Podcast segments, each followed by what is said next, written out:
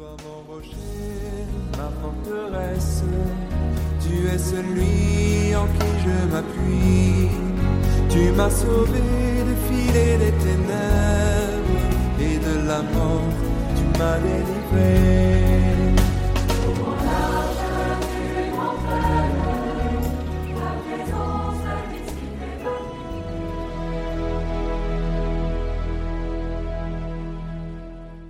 Lecture du livre de l'Exode. Ainsi parle le Seigneur. Tu n'exploiteras pas l'immigré, tu ne l'opprimeras pas, car vous étiez vous-même des immigrés au pays d'Égypte. Vous n'accablerez pas la veuve et l'orphelin. Si tu les accables et qu'ils crient vers moi, j'écouterai leurs cris. Ma colère s'enflammera et je vous ferai périr par l'épée. Vos femmes deviendront veuves et vos fils orphelins. Si tu prêtes de l'argent à quelqu'un de mon peuple, à un pauvre parmi tes frères, tu n'agiras pas envers lui comme un usurier. Tu ne lui imposeras pas d'intérêt. Si tu prends en gage le manteau de ton prochain, tu le lui rendras avant le coucher du soleil. C'est tout ce qu'il a pour se couvrir, c'est le manteau dont il s'enveloppe, la seule couverture qu'il ait pour dormir. S'il crie vers moi, je l'écouterai, car moi, je suis compatissant.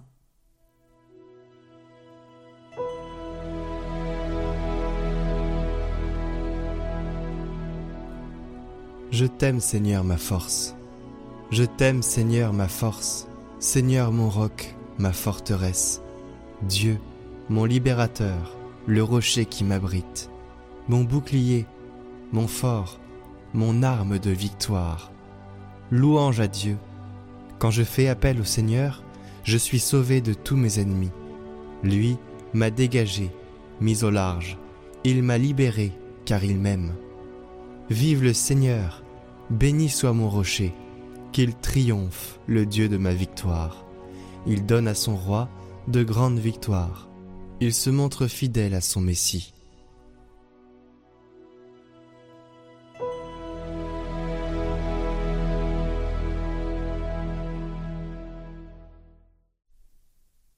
Lecture de la lettre de Saint Paul apôtre aux Thessaloniciens. Frères, vous savez comment nous nous sommes comportés chez vous pour votre bien. Et vous-même, en fait, vous nous avez imités, nous et le Seigneur, en accueillant la parole au milieu de bien des épreuves, avec la joie de l'Esprit Saint. Ainsi vous êtes devenus un modèle pour tous les croyants de Macédoine et de Grèce. Et ce n'est pas seulement en Macédoine et en Grèce qu'à partir de chez vous la parole du Seigneur a retenti, mais la nouvelle de votre foi en Dieu s'est si bien répandue partout que nous n'avons pas besoin d'en parler. En effet, les gens racontent à notre sujet l'accueil que nous avons reçu chez vous. Ils disent comment vous vous êtes convertis à Dieu en vous détournant des idoles, afin de servir le Dieu vivant et véritable, et afin d'attendre des cieux son Fils, qu'il a ressuscité d'entre les morts, Jésus, qui nous délivre de la colère qui vient.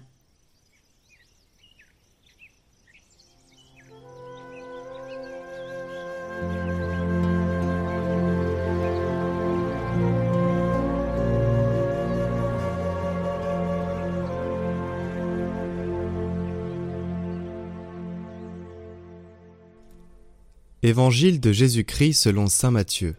En ce temps-là, les pharisiens, apprenant que Jésus avait fermé la bouche aux Sadducéens, se réunirent, et l'un d'entre eux, un docteur de la loi, posa une question à Jésus pour le mettre à l'épreuve. Maître, dans la loi, quel est le plus grand commandement? Jésus lui répondit, Tu aimeras le Seigneur ton Dieu de tout ton cœur, de toute ton âme et de tout ton esprit. Voilà le grand, le premier commandement. Et le second lui est semblable. Tu aimeras ton prochain comme toi-même. De ces deux commandements dépend toute la loi, ainsi que les prophètes.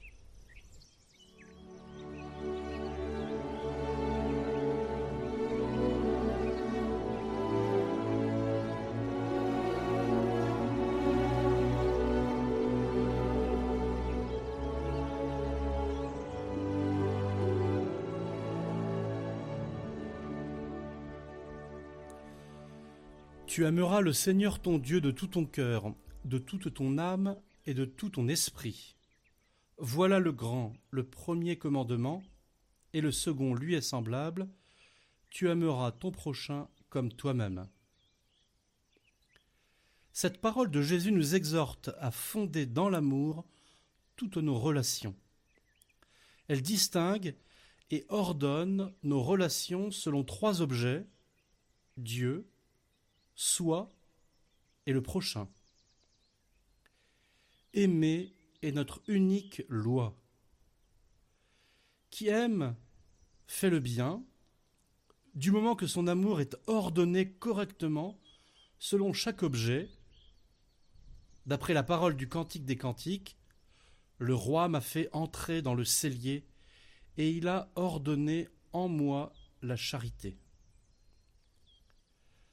À Dieu seul, d'abord, est ordonné l'amour absolu, mobilisant tout notre être en toutes ses dimensions. Tout notre cœur, c'est-à-dire toute notre affectivité, notre sensibilité, toute notre âme, c'est-à-dire toutes nos facultés spirituelles, intelligence et volonté, tout notre esprit, c'est-à-dire avec toute notre participation créée à l'Esprit de Dieu, la grâce divine infusée en nos âmes. Jésus réclame pour lui cet absolu de l'amour qu'il réserve à Dieu seul. Si quelqu'un veut être mon disciple, qu'il renonce à lui-même, qu'il se charge de sa croix et qu'il me suive. En effet, celui qui voudra sauver son âme la perdra, mais celui qui perdra son âme à cause de moi et de l'Évangile la sauvera. Et ailleurs, le Seigneur dit, Si quelqu'un vient à moi sans me préférer à son père, sa mère, sa femme, ses enfants, ses frères, ses sœurs, et même à sa propre âme, il ne peut être mon disciple. Dieu doit être préféré à tout. Ne rien préférer à l'amour du Christ, résume saint Benoît dans sa règle. Sauver sa foi en Dieu, obéir à sa sainte loi est un absolu pour lequel nous devons être prêts à tout sacrifier, notre propre vie dans le martyr, nos liens humains les plus chers, même familiaux et conjugaux. Aucun sacrifice n'est trop grand pour vivre en état de grâce.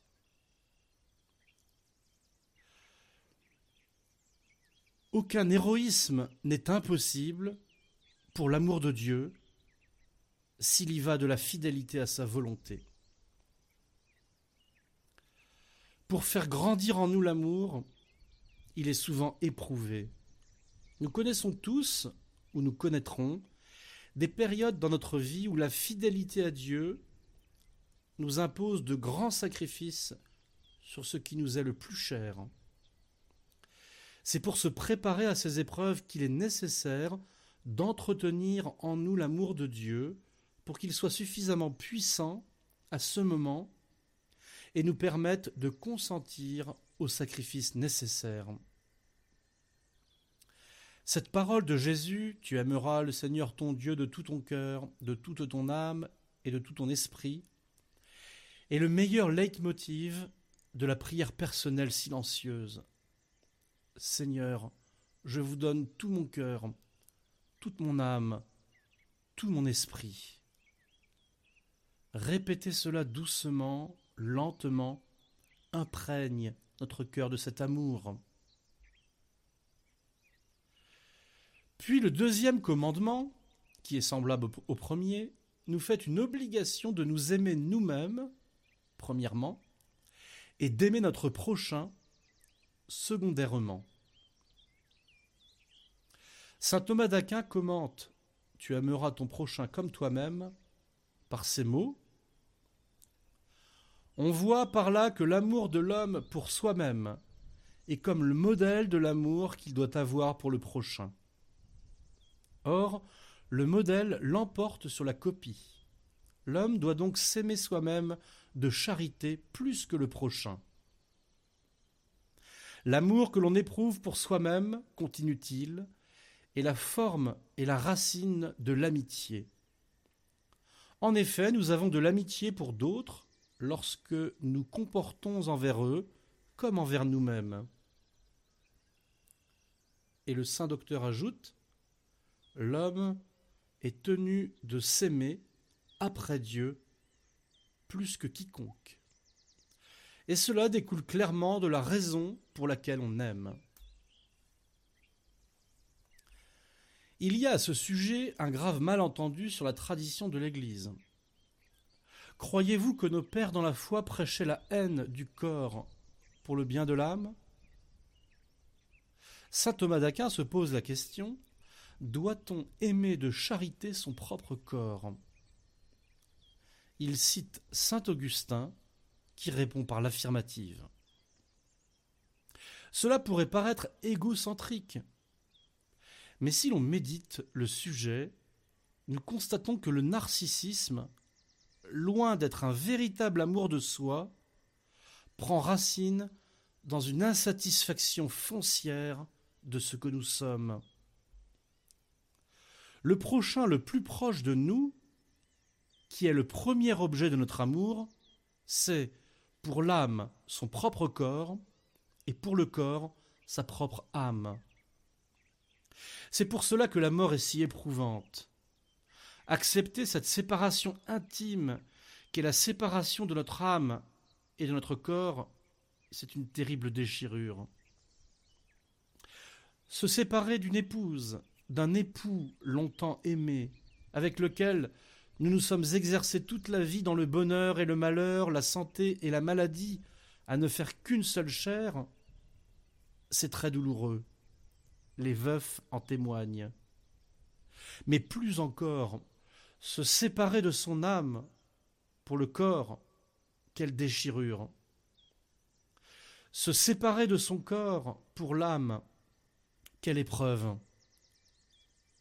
C'est le grand détachement le grand dépouillement qui est le châtiment du péché originel. Quelle amitié entre eux deux. Ils sont faits pour être unis si étroitement. C'est l'épreuve par excellence, mais c'est surtout la grâce par excellence offerte par Dieu pour l'expiation de tous les péchés dont cette amitié entre mon corps et mon âme ont été la cause, pour que nous puissions retrouver ultimement cette attitude d'abandon complet entre les mains de Dieu notre Père, pour que nous puissions accomplir en perfection le premier commandement et vraiment aimer le Seigneur mon Dieu de tout mon cœur, de toute mon âme et de tout mon esprit. Ô mon corps, aime ton âme, prends soin d'elle, aide-la à s'intérioriser, à puiser la vie pour nous deux à la source de l'amour. Ô mon âme, aime ton corps, prends soin de lui, embellis-le de, de, beauté, de paix, de joie. Le narcissisme n'est pas un amour de soi, c'est une détestation de soi tel que je suis. C'est un poison de mélancolie, un désamour foncier. S'aimer soi-même, c'est aimer l'être unique que je suis, avec sa beauté et sa fragilité. C'est vivre dans l'action de grâce de la personnalité unique que l'amour paternel de Dieu a voulu, a créé tout spécialement quand il a formé mon âme et l'a infusée dès les premiers instants, dans les cellules que mon papa et ma maman ont réunies lors d'une nuit d'amour. Merci mon Dieu pour cette merveille qu'est mon corps, aux ressources inépuisables. Merci mon Dieu pour cette merveille qu'est mon âme immortelle, cet abîme de profondeur capable de recevoir votre grâce capable d'entrer dans la communion éternelle d'amour de vos trois personnes. Je m'aime, mon Dieu, d'être aimé par vous. Merci, ô Père, pour votre Fils Jésus et votre Esprit d'amour qui viennent recréer en moi, réparer ce que, par ma bêtise, mon orgueil, ignorance, j'ai dégradé. Et c'est là-dessus qu'est fondé l'amour du prochain. Le mot prochain montre que le dynamisme de l'amour doit se porter d'abord sur ce qui nous est le plus proche, puis graduellement, de façon ordonnée, vers ce qui nous est le plus loin. Inutile de s'engager dans des associations humanitaires pour l'Afrique ou l'Orient si l'on n'aime pas ses parents, son épouse, son époux, ses enfants, ses voisins. Mais notre amour doit aussi s'étendre aux confins de la terre, à la mesure de la charité du Christ. Saint Paul dit dans l'épître aux Éphésiens Les maris doivent aimer leurs femmes comme leur propre corps, commentant magnifiquement la parole du Seigneur Jésus. Nous pourrions détailler longuement les différents types d'amour que nous devons à chaque prochain, comment les hiérarchiser en cas de conflit d'intérêts, Saint Thomas a fait un travail très précieux là-dessus. Je termine simplement par ces effets de l'amour qu'il note, ces signes de la charité bien ordonnée que sont la joie du cœur, la paix intérieure. Oui, chers amis de Catoglade, en ce dimanche, en cette Eucharistie, demandons l'amour. Retrouvez le chant du jour en lien en haut à droite et en description.